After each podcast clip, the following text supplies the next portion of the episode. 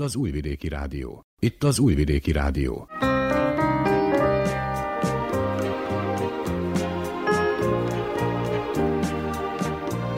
Egészségügyi mozaik.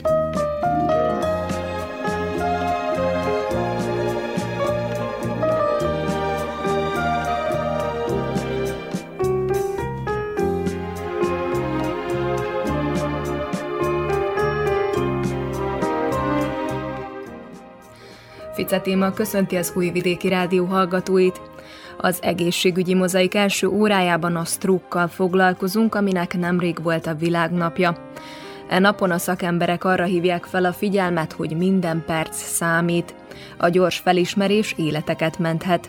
A sztrók tünete lehet a beszéd és látászavar, az erős fejfájás, a memóriazavar és koordinációs problémák.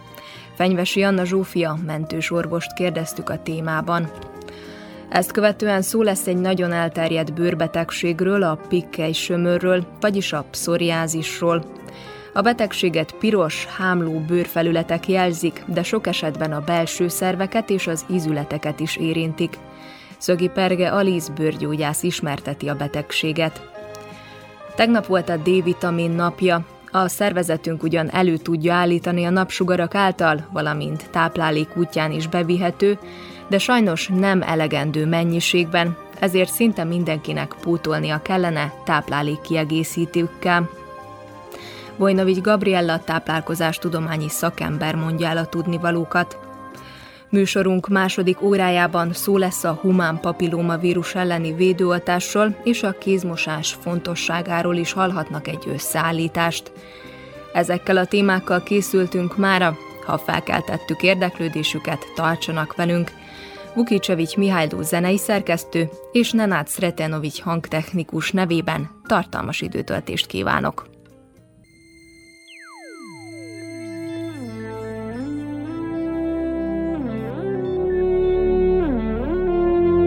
Laura non c'è, è andata via. Laura non è più cosa mia. È te che sei qua e mi chiedi perché. L'amo se niente più mi dà. Mi manca da spezzare il fiato, fa male e non lo sa, che non mi è mai passata. Laura non c'è, capisco che è stupido cercarla in te. Io sto da schifo, credi e non lo vorrei stare con te e pensare a lei. Stasera voglio stare acceso, andiamocene di là. A forza di pensare offuso, se vuoi ci amiamo adesso, se vuoi, però non è lo stesso tra di noi. Da solo non mi basta, stai con me, sono strano che al suo posto ci sei te ci sei te.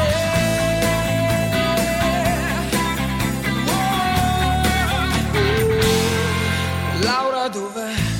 Mi manca sai, magari c'è un altro accanto a lei.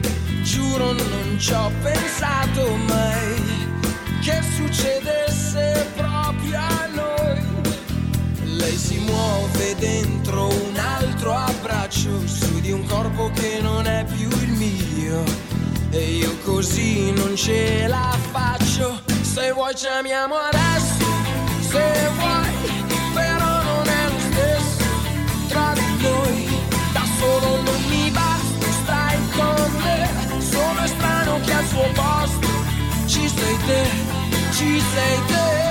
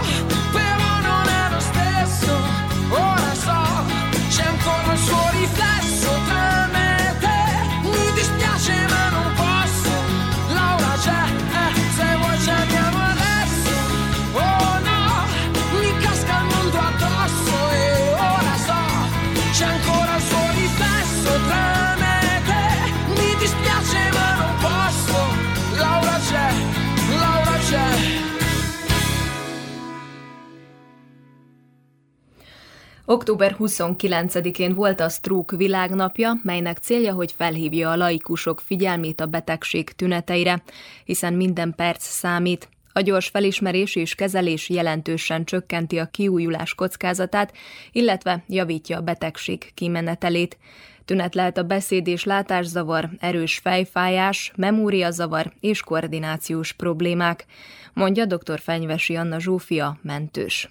A stroke nem más, mint egy akut agyi érkatasztrófa, vagyis az agyműködés vérellátási zavar által okozott, gyorsan kialakuló tünetegyüttes, ami vagy globális vagy fokális zavarral jellemezhető. Ezt összefoglalnám még egyszer kicsit egyszerűbben. A stroke akkor alakul ki, amikor az agy valamely területén a vérellátás olyan szinten leromlik, hogy ez a környező sejtek pusztulásához vezet, ami hosszú távú, sőt akár maradandó agykárosodást is eredményezhet. Amit fontosnak tartanék még elmondani, hogy a köznyelvben az agyvérzést és a sztrókot sokszor azonos jelentéstartalommal ruházzák fel, azonban nem pontosan ugyanezt jelenti a két megnevezés, hisz a stroke egy gyűjtő kifejezés, ugyanis az agyi érkatasztrófa számos módon megnyilvánulhat. Gyakoribb esetben beszélünk a vértelen sztrókról, ami nem jár bevérzéssel, máskor pedig egy elpattant ér vérömlányt okozhat az agyban, és ezt az állapotot nevezzük agyvérzésnek. Az előbb említett két típus, azaz a vértelen, illetve a vérzéses sztrókról mondanék néhány szót bővebben a sztrókok körülbelül 80%-át a vértelen kategória teszi ki, azaz az iszkémia sztrókról beszélünk rendszerint. Ez úgy alakul ki, hogy egy vérrög érázáródást, vagy olyan jelentős szűkületet okoz, hogy oxigén, azaz tápanyag hiány jön létre, és ez néhány percen belül, ahogy az előbb is említettünk, az idegsejtek pusztulásához vezet. A vértelen stroke leggyakoribb típusai a trombózisos, illetve az embolikus stroke. A trombózisos változatnál annyit kell tudnunk, hogy a vérrög helyben alakul ki, még az embolikusnál nem helyben keletkezik, hanem a szervezet valamelyik másik pontján, és így a véráram jutatja el az agyi erekbe. A vérzéses stroke során pedig, tehát az agyi erek egyike megreped, ami vérzést okoz, ez két szempontból is úgymond agályos a számunkra, hiszen egyrészt az árepetér nem tudja ellátni vérrel az érintett agyterületet, másrészt viszont egy kiemlő nem tud innen távozni, így nyomás alá helyezi az agy ezen területét.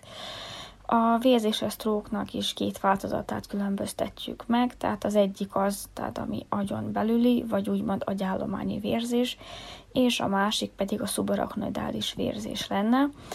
Az utóbbinál, tehát a különbség az, hogy az agyat körülvevő pókhálóhártya egyik artéria reped meg, és önti el vérrel ugye az agyat körülvevő folyadékot, a likvort. Rendkívül változatos tüneteket produkálhat, ugye ez attól függ, hogy az agy melyik területén keletkezik be a zavar az idegsejtek működésében, ami talán érdekes, vagy említésre méltó az, hogy a vértelen stroke esetében általában helyi jellegű működészavarokat tapasztalunk, még a vérzéses sztrókokra inkább a globális mértékű agyi működészavarok jellemzőek. Tehát most felsorolnék néhány tünetet, amire érdemes odafigyelni a hallgatóknak az arcakar vagy a láb hirtelen fellépő érzéketlensége, tehát az egyik oda a gyengesége, illetve a zsibbadás érzet mellett akár teljes bénulás is bekövethethet, ez ugye általában egyoldalú dolog. Ezen kívül rendkívül sűrűn jelentkezik a fázia, azaz a stroke között jellegzetesen kialakuló beszédértési, illetve beszédképzési zavarról, azaz ezen kívül még szótalálási zavarról is beszélhetünk a betegeinknél.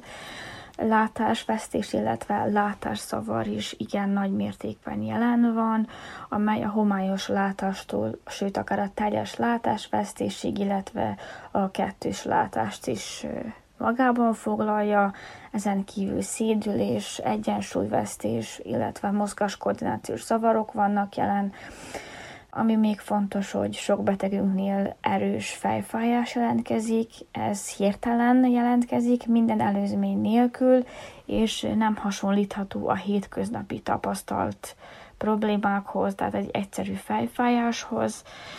Ezen kívül, ami még talán jelentős, az a memóriazavar, tehát térbeli tájékozódásvesztés, feledékenységérzet, ami a diagnosztikát illeti, tehát a diagnózis felállításához először a beteg alapos kikérdezésére, a tünetek átbeszélésére, majd egy neurológiai vizsgálatra van szükség. Ez alapján az orvos felállít egy előzetes diagnózist, amihez további képalkotói, illetve laboratóriumi vizsgálatok társulnak. Ezek alá támaszthatják, de ugyanúgy sokszor meg is cáfolhatják a korábbi feltételezéseket, a vizsgálatok között meg kell említeni a CT vagy az MRI vizsgálatot, de előírhatnak szívultrahangot, EKG-t, illetve egyéb laboratóriumi vérvizsgálatot is. A kezelés szempontjából nagyon fontos, hogy a diagnózis feltevése során kiderüljön, milyen sztrókról van szó, tehát vagy a vértelen, vagy a vérzéses opcióról van szó, és azt is, hogy az agynak pontosan melyik részét érinti ez a dolog, és hogy fennállnak-e egyéb betegségek. Ami fontos a világnap alkalmából, hogy, hogy a laikusok is észrevegyék a tüneteket, és hogyha valaki a környezetükben esetleges strokkal küzd, hogy időben értesítsük a mentőszolgálatot. Tehát van egy gyors tesztünk, ami az angol fast testből ered, Kérjük meg az illetőt, hogy mosolyogjon, sokszor az érintett betegeknek a száj egyik feje lóg, kérjük meg, hogy nyújtsa ki a kezét a test előtt, ilyenkor észrevehetjük, hogy az egyik kezét nem tudja felemelni, gyengébb vagy, vagy lásik, ugyanúgy kérjük meg, hogy beszéljen, észrevehetjük a beszédzavarokat, tehát kérjük meg, hogy ismételjen egyszerű mondatokat, amint észreveszünk, hogy ez nem megy, tehát ez is egy jel, és ugye, hogyha ez megtörtént, akkor rögtön értesíteni kell a mentőszolgálatot. Évi körülbelül 12 millió megbetegedésről van szó világszerte, tehát ezt kivondani is rengeteg, hatalmas számról van szó, de talán az ember ezt nem érzi elég közelének, hogy felfogja, és hogy mekkora veszélyben vagyunk, ugye? Tehát ezért inkább úgy mondanám, hogy négy emberből egy lesz az, aki, akinek ezzel a betegséggel meg kell küzdenie, ezért nem győzöm hangsúlyozni, hogy mennyire fontos, hogy tegyünk, tehát tegyünk a megelőzés érdekében. Tehát a stroke egy életveszélyes állapotot foglal magába, ami azt jelenti, hogy a hatékony kezelés érdekében egy alappillér az, hogy a beteg a lehető leges legrövidebb idő alatt jusson el egy stroke centrumba, vagy legalább egy neurológiai osztályra. Kezelést illetően több opció létezik, tehát végezhetnek gyógyszeres trombolízist is, vagy akár idegsebészeti beavatkozást is, ez ugye függ a stroke típusától.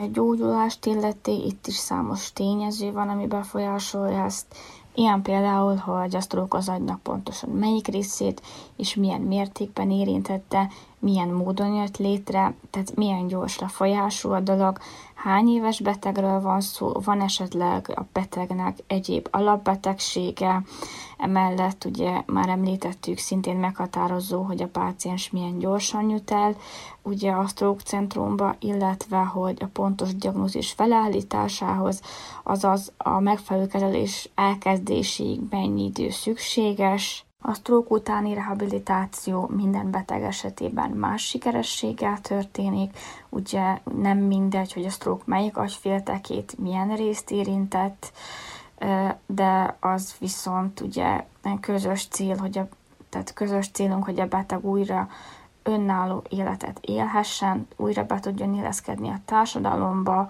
a mozgás, illetve a beszéde minél magasabb szinten legyen, de nyilván sajnos vannak olyan betegeink, akik ágybefekvő betegek maradnak, nem tudják ellátni magukat, és sajnos vannak halálos kimenetelő eseteink is. Én, mint mentőorvos a Topolya mentőszolgálatban, illetve a topolyai kollégáim is nap mint nap találkoznak ezzel az akut állapottal, de azt el kell mondanom, hogy már a társadalom elég jól informált e téren, ezért nagyon örülök, hogy sokszor tényleg időben értesítenek bennünket, és így időben tudunk cselekedni, ami sokszor ugye jó eredményhez vezet.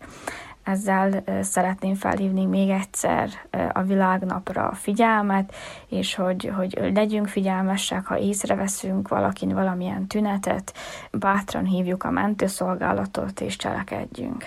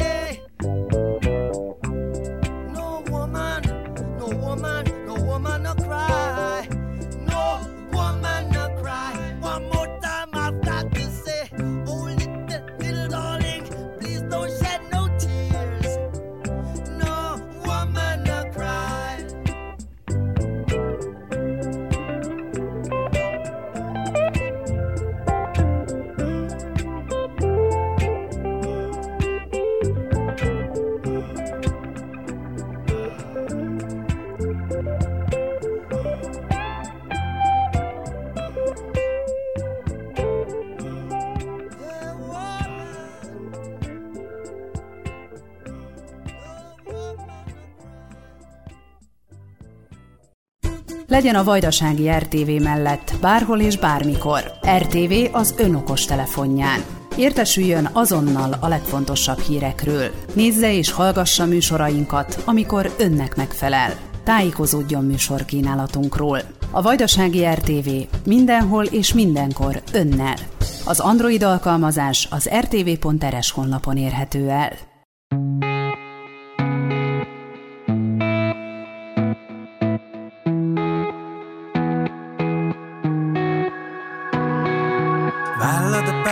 Sokáig várt rám, már sehova se rohanok.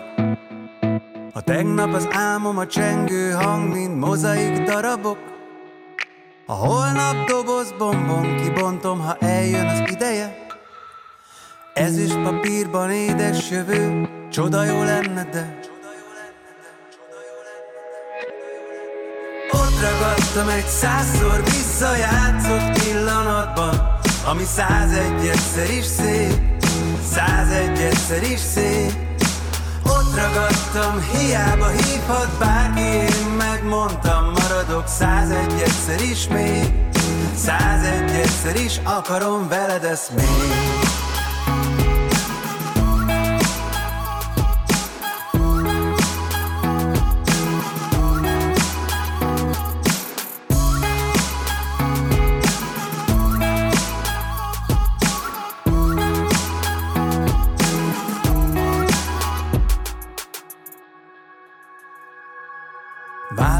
Bár nem sokáig várt rám, már sehova se rohanok. Tegnap az álmom a csengő hang, mint mozaik darabok. A holnap hajó utazni jó, ha eljön az ideje. Ezüst hullámok várnak, horgonyt szedni kellene. De én ott ragadtam egy százszor visszajátszott pillanatban Ami százegy egyszer is szép Százegy egyszer is szép. Ott ragadtam, hiába hívhat bárki Én megmondtam, maradok. Százegy egyszer is még Százegy egyszer is akarom veled ezt még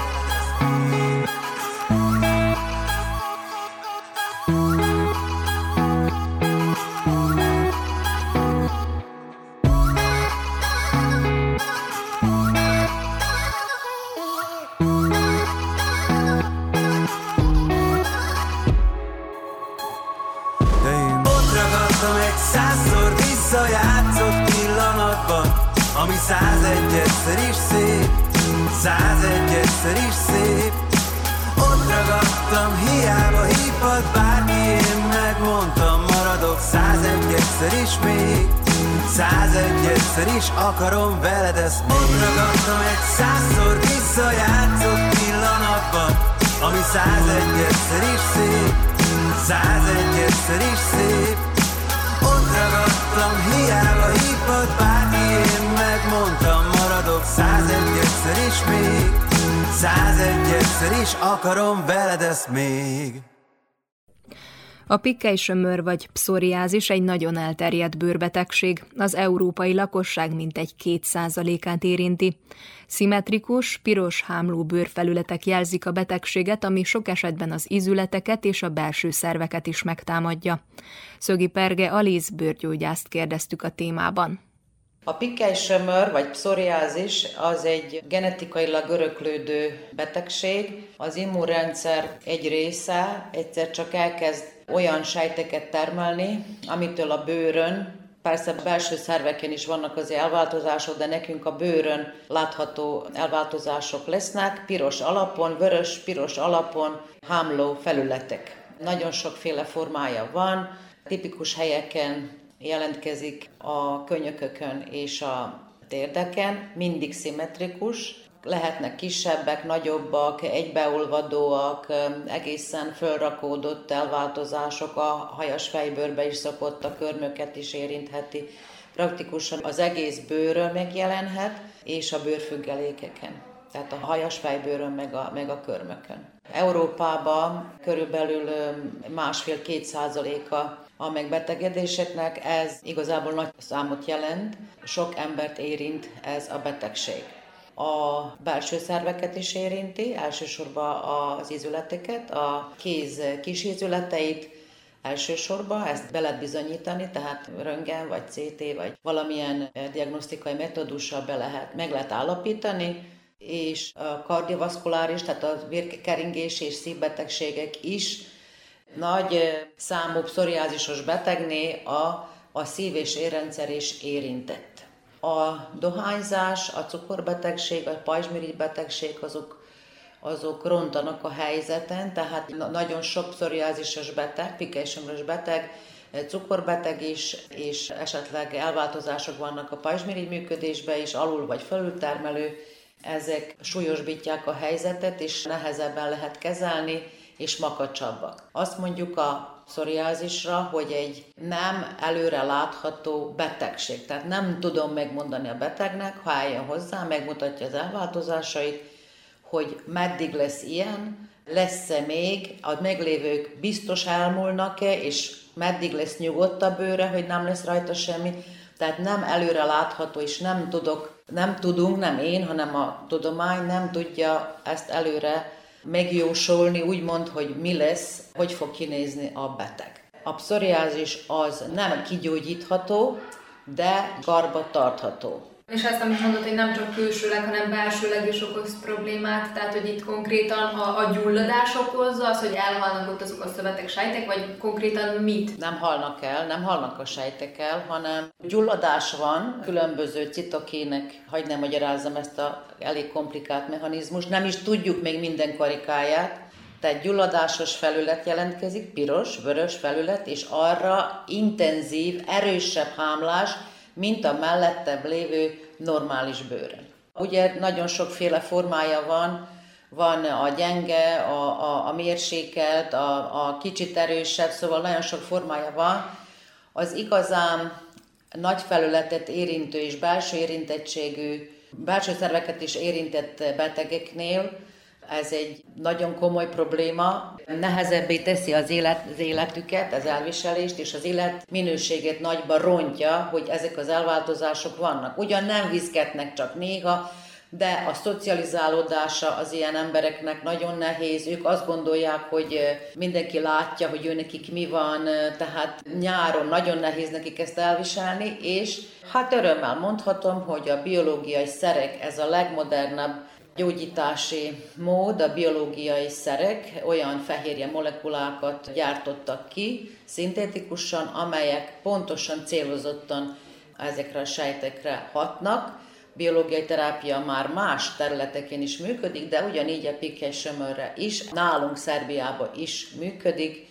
Szerintem ez egy reménysugára pikkely sömörös betegeknek. Igen, említette itt a szocializációt, ugye itt azt gondolom ki kell emelni, hogy ez egy nem fertőző, tehát hogyha még ugye úgymond piros hámló bőrfelületet is látunk, és mondja valaki, hogy ugye pikke és sömöre van, tehát azt tudjuk, a hallgatóknak is azért jegyezzük meg, hogy ez nem fertőző, nem kell tőle félni. Nem fertőző, nem kell tőle félni. A és sömrös betegeket nagyon nehezen lehet erről meggyőzni, hogy nyugodtan, sőt, mink a napot, meg a meg a tenger melléki nyaralást nagyon is ajánljuk, mert általában jó eredmények születnek, hogyha két-három hetet tengeren töltenek. Azelőtt volt, régen, több évtizeddel ezelőtt voltak ilyen pszoriázisos üdülőhelyek a tengerparton. Én most nem tudom, hogy a világban létezik-e ilyen, de javulást szokott hozni. Nehezen tudják a betegek azt megérteni, hogy nem tudjuk, hogy honnan van, nem tudjuk, hogy mitől van, és akkor mindig kérdezik, és a biztos a stressztől. Hát igen, a stressz, a folyamatos stressz az ronthat a helyzeten, és ezért mondjuk, hogy a tenger mellék, hogyha, hogyha el tud lazulni, és ki tudja magát vonni a mindennapi mindennapos kerékből, akkor biztosan, hogy javulnak az elváltozások is. Az étkezéssel nincs kapcsolatban, ezt is rengetegszer fölteszik a kérdést. Igen, én is most e, nincs kapcsolatban. Egyáltalán, tehát az elhízás az egy nehezítő körülmény, az elhízottak, tehát, de azoknak nem azért kell lefogyni, hogy majd a pszoriázis elmúlik, hanem egyébként is.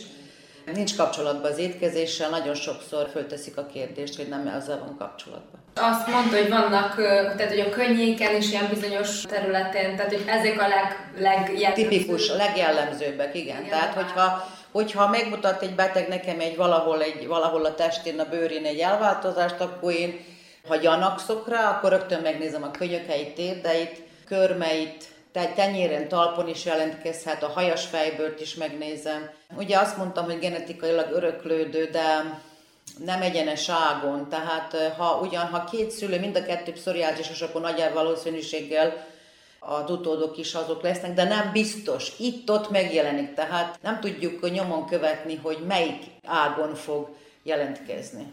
Ha valaki valamilyen elváltozást észlel a testén, mi az a momentum, amikor orvoshoz kell, bőrgyógyászt kell, hogy kérdezze? Mindig azt szoktam mondani, hogy az szép a magyar nyelvünk, hogy maga, maga a szó is mutatja, ha bőrön van elváltozás, akkor bőrgyógyász.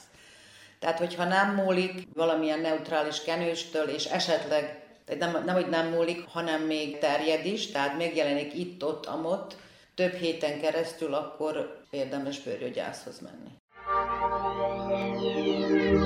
In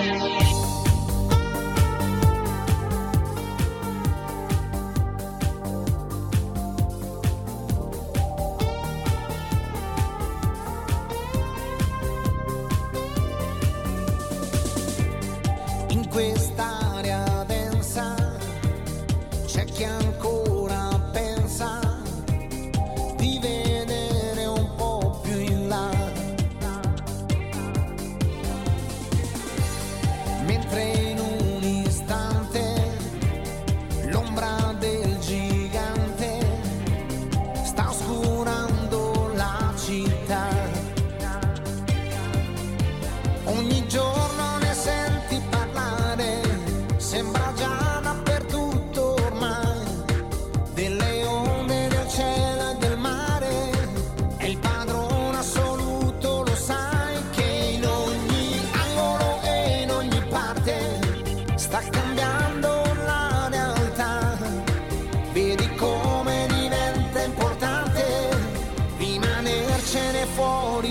Rio.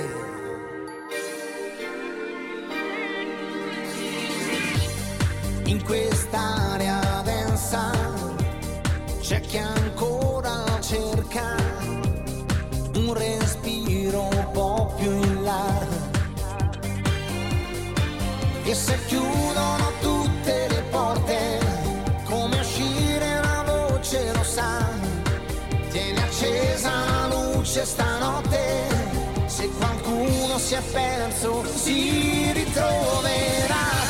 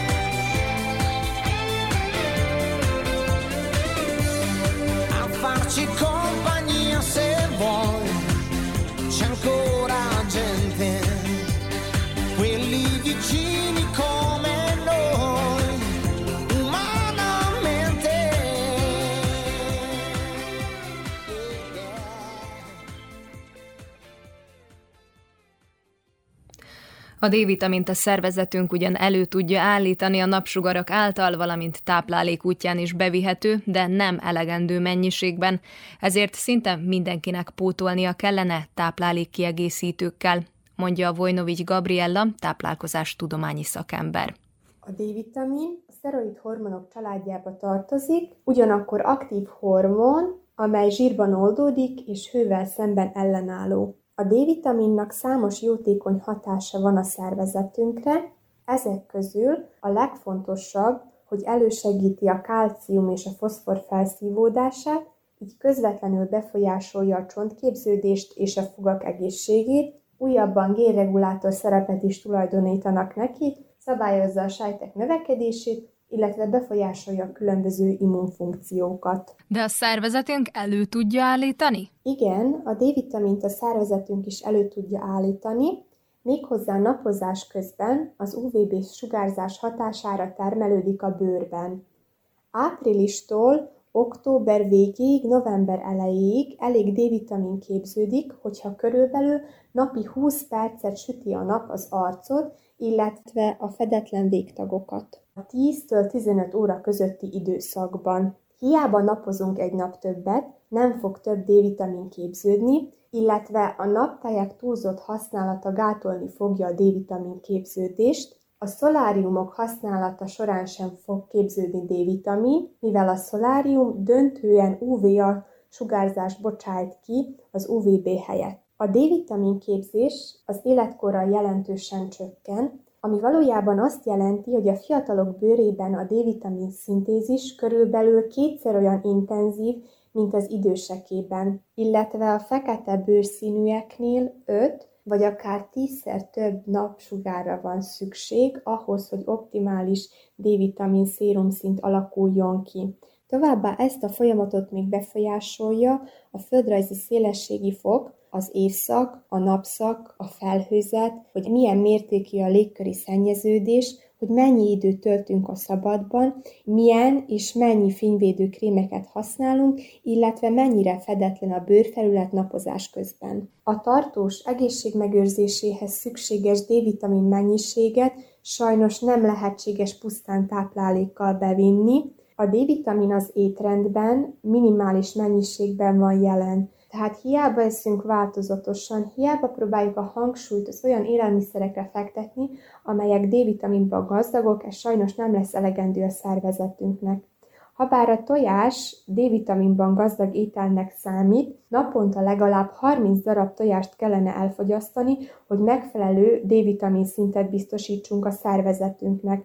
Ennyi tojás elfogyasztása azonban rendkívül káros lenne a tojás magas koleszterin tartalma miatt. A D-vitamin további fő táplálkozási forrásai közé tartoznak a zsíros halak, a halak mája, illetve halmájolaj, valamint a boltok polcain egyre gyakrabban megtalálhatóak a D-vitaminnal dúsított élelmiszerek, ilyenek például a különböző gabonakészítmények, illetve a tájtermékek és az azokból készült különböző tájtermék alapú desszertek. És milyen formában szedjük? Lehetőség szerint a folyékony halmazállapotú termékeket kell előnyben részesíteni a porkapszulák, illetve a tablettákkal szemben, ami azzal magyarázható, hogy a D-vitamin felszívódása olajos közegben a legjobb. A D-vitamint a reggeli órákban ajánlott bevinni a szervezetünkbe. Mennyi a napi ajánlott mennyiség belőle? A 18 év feletti, normál, nem elhízott kategóriába eső felnőttek számára javasolt D-vitamin bevitel 1500-tól 2000 nemzetközi egység, amelyel már megelőzhető a D-vitamin hiányának a kialakulása, illetve biztonságosan bevihető legnagyobb mennyiség belőle a 4000 nemzetközi egység. A szakemberek által javasolt D-vitamin mennyiséget egyszeri adagban is lehet pótolni, heti 14 ezer nemzetközi egység vagy havi 60 ezer nemzetközi egység mennyiségben. Túlsúly esetén a normál testsúlyhoz viszonyítva másfélszeres, míg az elhízás esetén kettő vagy akár háromszoros mértékű D-vitamin bevitele ajánlott. Gyermekkorban, különösen 0-3 éves korosztály körében mindenképp ajánlott a D-vitamin pótlása. Várandós nők és szoptató édesanyák körében szintén megnő a D-vitamin szükséglet, ebből kifolyólag ajánlott a D-vitamin tartalmú étrendkiegészítők alkalmazása. Túl lehet adagolni? Igen, a D-vitamin túl lehet adagolni, ha bár ez egy igen ritka jelenség, a D-vitamin túladagolása napfénnyel vagy táplálkozással nem történhet meg, csak is kizárólag mesterséges készítményekkel, azaz étrendkiegészítők túlzott bevitelével történhet. A túladagolás tünetei közé tartozik az izomgyengesség, a gyomor- és bérrendszeri panaszok, ilyen például a hányinger, a hasmenés és a székrekedés, illetve a gyakori és éjszakai vizelési inger, Súlyos mértékű túladagolás esetén a csontok kálcium tartalma csökken, illetve a vérerekben és a vesében messzes lerakódások alakulhatnak ki. Sajnos lakosság legalább 75%-a D-vitamin hiányba szenved. A tünetek attól is függnek, hogy mióta és milyen mértékben van jelen a D-vitamin hiánya. A D-vitamin hosszantartó hiánya esetén a kálcium nem épül be a fogakba és a csontokba, így csontritkulás, gyakori csontterések, izomgörcsök és könnyen romló fogak alakulnak ki. A téli hónapok folyamán, főként januártól március végéig gyakrabbi a depresszió megjelenése, illetve a felső légúti fertőzések kialakulása, amely a D-vitamin hiányával is összeköthető. Mivel a szervezet megfelelő D-vitamin szintje pozitív hatással bír az immunrendszer működésére. Gyermekek esetében súlyos D-vitamin hiánynál angolkor alakulhat ki. Már korábban említettem, hogy a lakosság nagy százalékánál D-vitamin hiány mutatható ki. Ebből kifolyólag egészséges emberek számára is ajánlott a D-vitamin pótlása a téli hónapok folyamán. Időseknél mindenképp ajánlott a D-vitamin pótlása, mivel a bőrben az életkorral jelentősen csökken a D-vitamin szintézise a napsugarak hatására. Számos betegség kezelésében szükségessé válhat a D-vitamin kiegészítés, mivel a betegségek kialakulását kapcsolatba hozták a D-vitamin hiányjal. Ilyen betegségek például a rihitis, a csontritkulás, a csonttörés, a cukorbetegség, a rosszindulatú daganatok, különböző autoimmunbetegségek, illetve fertőzések. Továbbá elhízás és túlsúly esetén mindenképp ajánlott a D-vitamin szuplementációja, mivel ezekben az esetekben megnő a D-vitamin szükséglet. Bármely vitamin vagy ásványi anyag kiegészítését egyénre szabottan kell alkalmazni. A D-vitamin pótlás esetén figyelembe kell venni az életkort, az egészségi állapotot, a gyógyszerek kölcsönhatását, az évszakot, a szabadban töltött időt, a lakóhelyet, illetve a táplálkozási tényezőket. A gyógyszertárak és drogériák polcain egyre több fajta D-vitamin étrendkiegészítő található. Ezek közül a leginkább ajánlott és a legjobb minőségű, amely a D-vitamin tartalom mellett megfelelő mennyiségű transformájú K2 vitamint is tartalmaz. A K2 vitaminnak kulcsfontosságú szerepe van abban, hogy a D-vitamin által a kálcium a megfelelő helyre épüljön be, azaz a csontokba, nem pedig a lágy szervekbe vagy a véredények falaira. Továbbá a D-vitamin megfelelő hasznosulásához szükséges még optimális mennyiségű A-vitamin, illetve hogy a szervezet rendelkezzen megfelelő mennyiségű magnéziummal.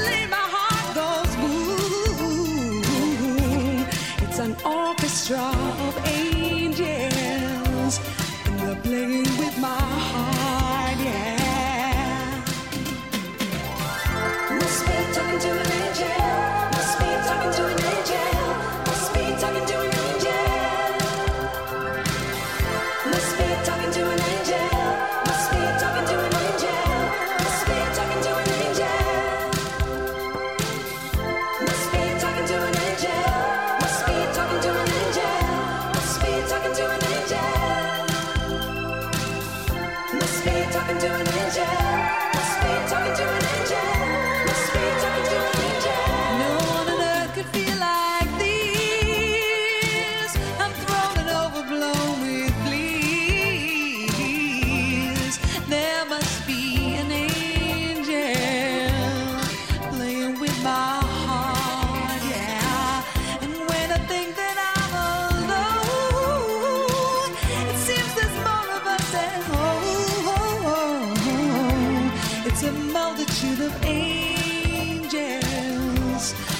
playing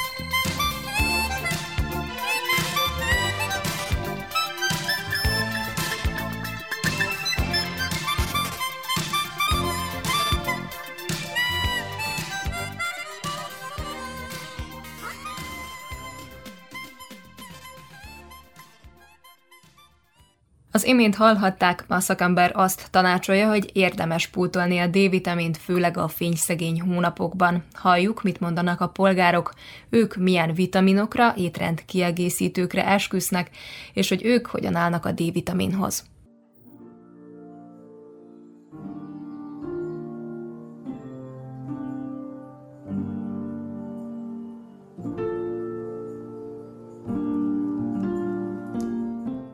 Három éve szedek D-vitamint, naponta 25 mikrogramot szoktam bevenni kis tabletta formájában. Betegség miatt kezdtem el szedni amúgy a, a D-vitamint, mivel volt egy komoly húgyúti fertőzésem, majd krónikussá vált, és utána így bonyolódtak a betegségek, és mivel olvastam, hogy a D-vitamin nagyon sok mindennel összeköthető, így akkor elkezdtem szedni a D-vitamint, természetesen vigyáztam az étkezésre is, hát ez a krónikus betegségem eltűnt, úgyhogy nekem jó tapasztalatom van a D-vitaminnal.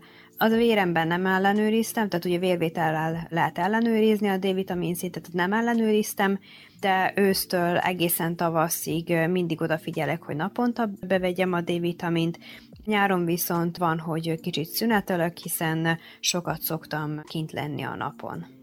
Én az őszi és téli időszakban rendszeresen szedek multivitaminokat. Olyan multivitamint szedek, amivel kapcsolatban először konzultáltam a gyógyszerészemmel is és az orvosommal is, és nyár végén, őszelején mindig elmegyek egy komplet vérképet csináltatni, megnézetni, és ez alapján, hogyha minden rendben van, akkor kiválasztjuk a számomra legmegfelelőbb multivitamint, ami inulint és probiotikumot is tartalmaz.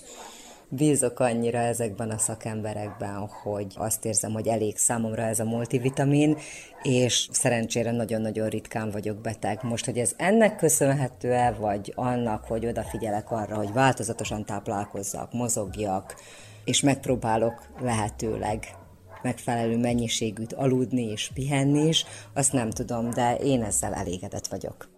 Körülbelül egy éve kezdtem el D-vitamint szedni cseppek formájában, olyan 10 cseppet szoktam a délelőtti órákban a reggelimre, vagy közvetlenül a nyelvemre csepegtetni. Korábban egyeztettem egy dietetikussal, aki azt javasolta, hogy a C-vitamint, a D-vitamint és a magnéziumot nyugodtan szedhetem rendszeresen is, ugyanis ebből általában hiány van az emberi szervezetben, mivel hogy nagyon megterhelő, stresszes életet élünk, ezért ez a három vitamin az, amit azóta is szedek, néha ehhez hozzájönnek ilyen extra kiegészítők is, mint például a kollagén. Egyébként nem nézettem még meg a D-vitamin szintet vérvizsgálattal, de lehet majd erre is sort kerítek. Én sosem szedtem D-vitamint, valójában nem igazán vagyok annak a híve, hogy mesterséges úton vigyem be a vitaminokat a szervezetembe. Igyekszem inkább a táplálék folyamán bevinni a vitaminokat, ha bár tudjuk, hogy manapság most már a gyümölcsök sem, és a különböző tápanyagok se, tehát nem tartalmaznak éppen kellő mennyiségben ugye vitaminokat. Úgyhogy valójában, ami a Szekrényemben úgymond található az a C-vitamin, amit ilyen immunerősítésképpen szoktam használni. Omega-3-at fogyasztok, illetve magnéziumot, mivel ugye rendszeres sportoló vagyok. De ez mellett, tehát mint ahogy említettem, igyekszem, tehát minél több gyümölcsös zöldségféléket tehát bevinni a szervezetembe, és ezáltal pótolni a vitaminokat. Igen, szedek D-vitamint az endokrinológusom javaslatára, körülbelül két éve szedem, akkor derült ki, hogy hasimotós vagyok, ennek következtében a rutinvizsgálatok között szerepelt a D-vitamin szintjének a vizsgálata, és amikor is kiderült, hogy nagyon alacsony a D-vitamin szinten, ekkor egy hónapig nagyobb mennyiségű D-vitamint kellett fogyasztanom cseppek formájában, majd ezt követően újabb vizsgálat következett, amikor is már megfelelő mennyiségű volt a D-vitamin szintem, viszont az orvos továbbra is javasolta azt, hogy naponta ezer nemzetközi egységet szedjek, ezt már kapszula formájában szedem, használom. A vitaminbevitelt elsősorban igyekszem megoldani gyümölcsökkel és zöldségekkel, de azért emellett szedek étrend kiegészítőket is. Korábban volt problémám a szívemmel, azért rendszeresen szedem a Q10-es vitamint, ami kimondottan ilyen jellegű problémákra ajánlott, valamint napi rendszerességgel fogyasztok C-vitamint, 1000 mg-osat. Úgy gondolom, hogy ez is nagyon fontos, mivel úgy gondolom, hogy nem tartalmaz eleget a bevitt táplálék. Kimondottan azzal célral, hogy megállapítsak a vitamin szintemet, nem voltam vérvételen, de úgy érzem, hogy nincs problémám egészségügyi szempontból. Amint már mondtam is, főként gyümölcsökkel, zöldségekkel igyekszek megoldani, de szedem ezt a két vitamint rendszeresen. Én a D-vitamint már évek hosszú sora óta szedem, télen is és nyáron is. Télen nagyobb, erősebb formába a 4000-est szedem, ami tartalmazza magában a kalciumot is, a K2 vitamint, a B9-est és a B12-eset is ami természetesen az embernek az egészségét nagyban erősíti, pláne a mai covidos időszakban és a téli influenzás időszakokban. Úgyhogy én ezt kapszula formában szedem nyáron, a zöld, zöldségfélével is egyaránt mindig azt nézem, hogy hol, mit és milyen vitamont tartalmaznak.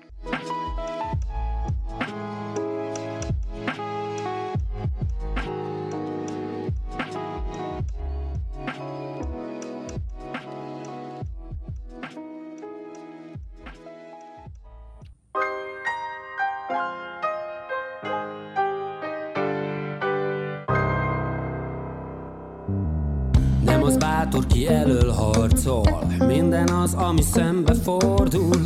Némelyiknél a könyv kicsordul De mond, mond mit szeretnél. Kívánhatná mondjuk egyet. Benne lenne az örök élet. Hiszem azt, hogy csak egyszer élek. De mond, de mond mit szeretnél. Valahogy majd megint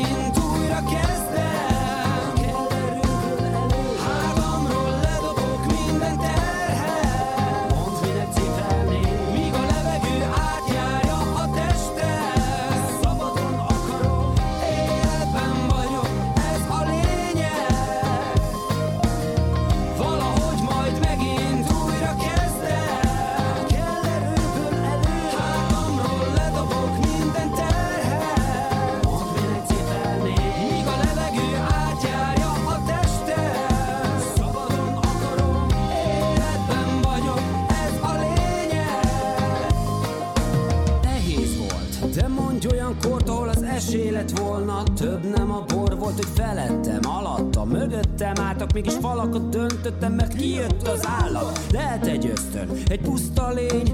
Anyám azt mondta, fiam, észnél légy. De tudtam és akartam, mert meg volt a célom Valamit alkotni, letenni, játszani Itthon ebben a világban, ebben az országban Ahol a tehetség bizony hordozza magában a reményt A jövőt, az igazi végcélt. Ha lejtőn haladsz, lehet, hogy túl gyorsan élsz. Lassíts végre, és nézz körül. Mondom magamnak mindig,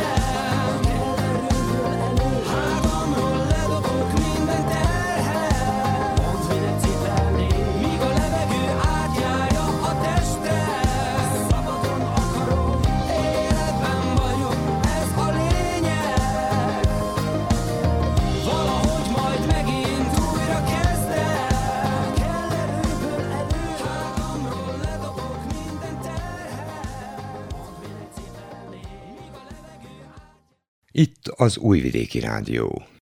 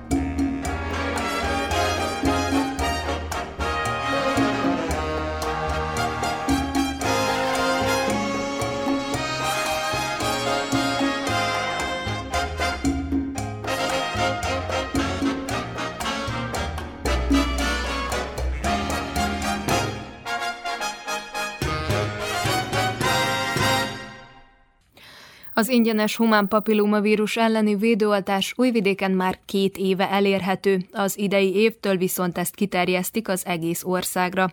A vakcina felvételét a szakemberek 12 és 18 év közötti gyermekek számára ajánlják. Bajusz Krisztinát hallják.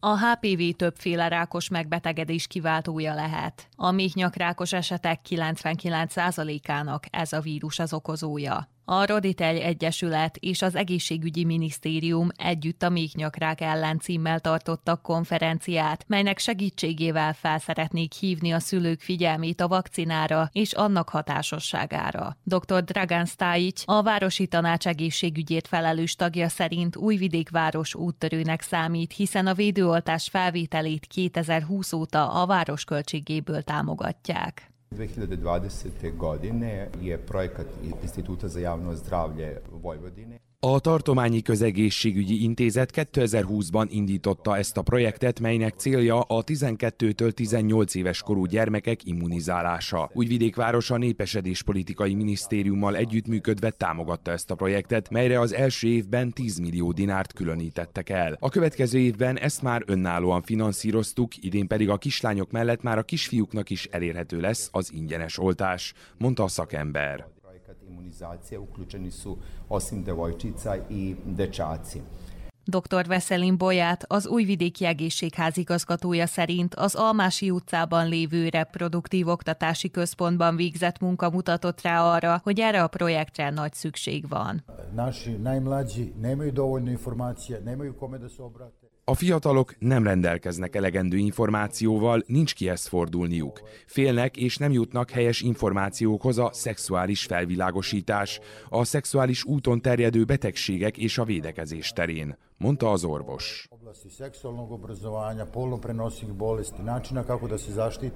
Dr. Katarina Boricsics, a Batut Szerb Közegészségügyi Intézet orvosa.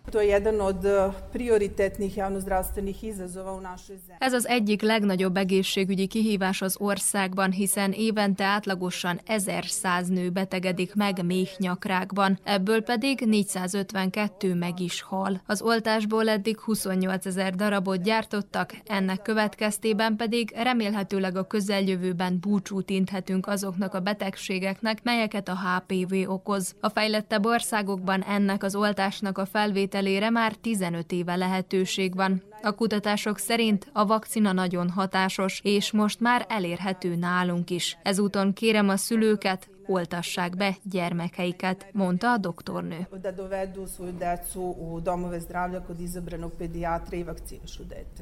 Az ingyenes videóoltás minden egészségházban elérhető.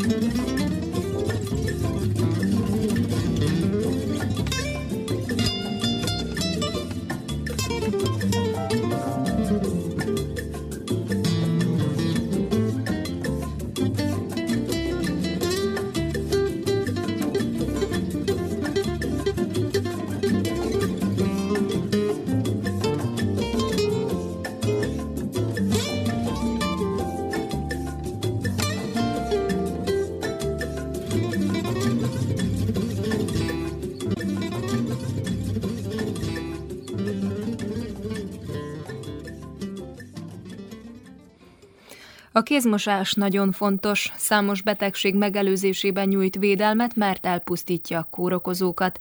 Móricéva összeállítása következik. A tömegközlekedési eszközön, a boltban és még számos helyen baktériumok és fertőzések támadásának vagyunk kitéve, ami ellen az egyik legjobb védekezés, ha helyes technikával megmosuk a kezünket.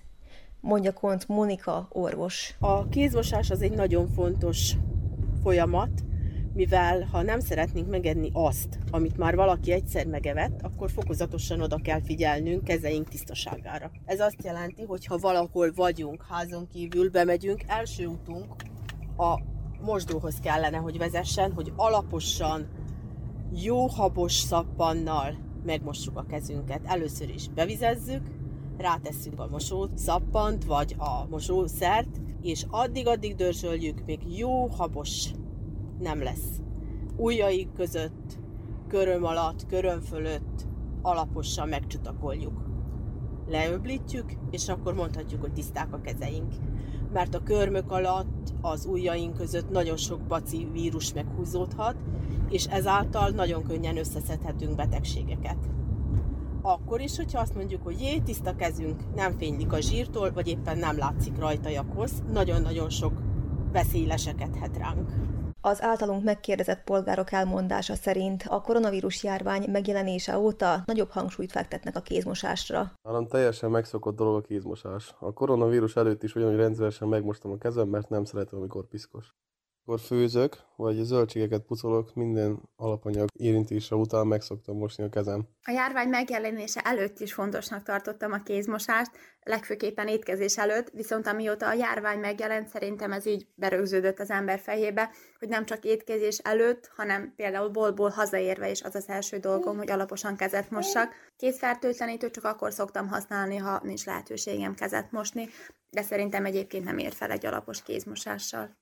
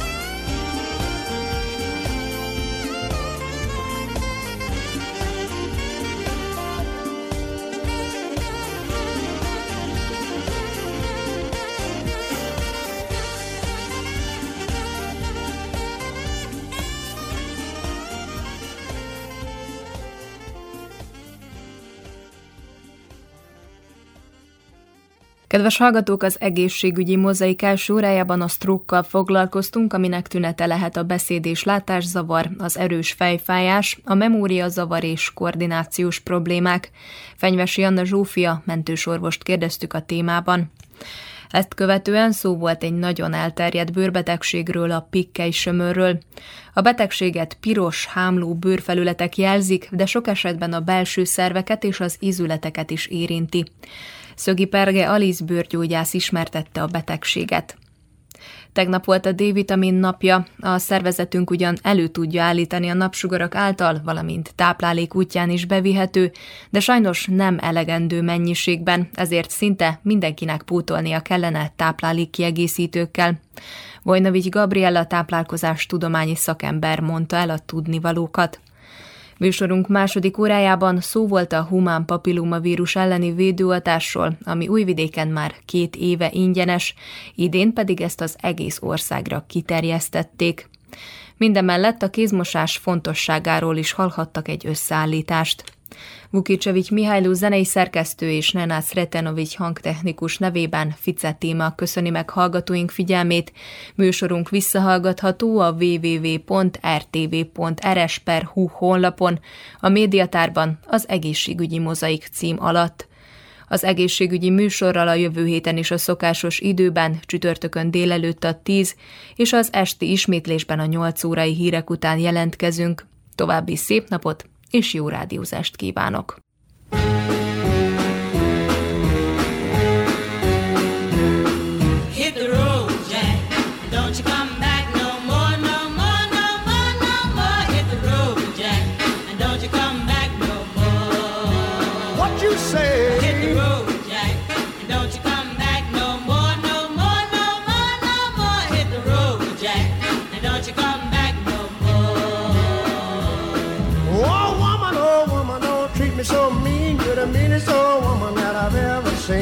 I guess if you say so, I'll have to pack my things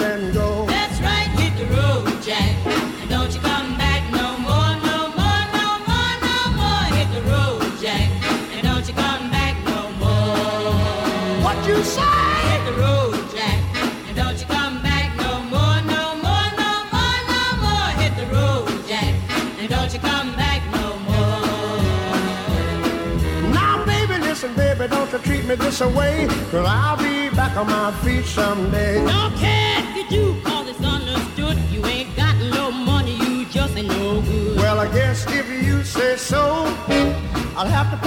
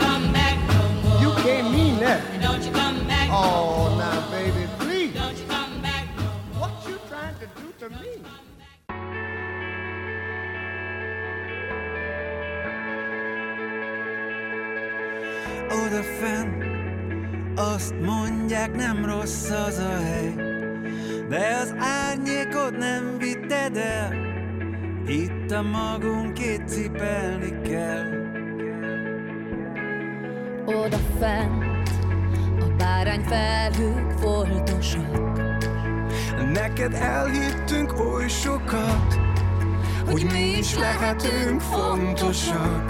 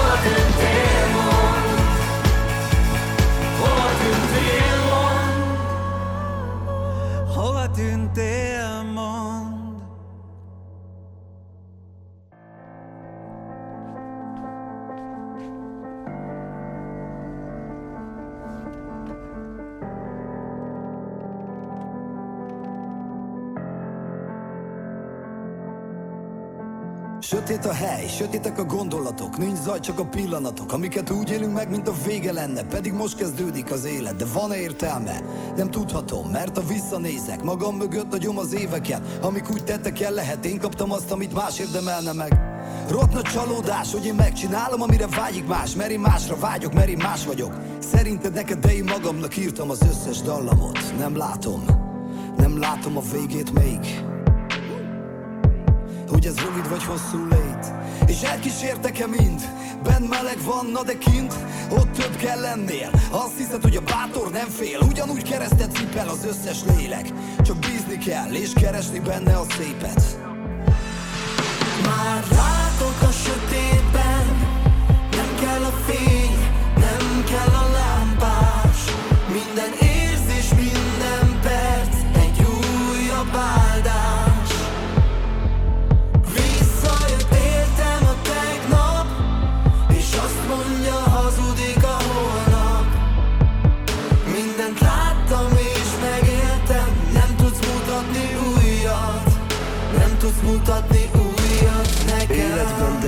de egy más világban Lélegzett bűnbocsánat Kopott padon, ami rég nem ül senki. Kapaszkodunk a semmibe. Senki se hibás, csak áldozat. Rendezői a változat. Sorsunk kegyes, nem válogat. Saját árnyékon támogat. Nekem a sóhajom elég egy viharhoz. Hogyha nem bújhatok a fiamhoz Nincsen tisztám, de mi elmúlhat elmúlik. A gyenge, az erős is elhullik. De a mosoly az igazol. Még a múltam mind végig grimaszol Elfárad az óra, csak egy helyben tapsra vár. Mint a szeretet, ami nem talál. Még hogy nem talál, nem is keres Pedig elég lenne, hogy szeres vagy neves. Még nem vagyok fáradt, kérlek ne temes.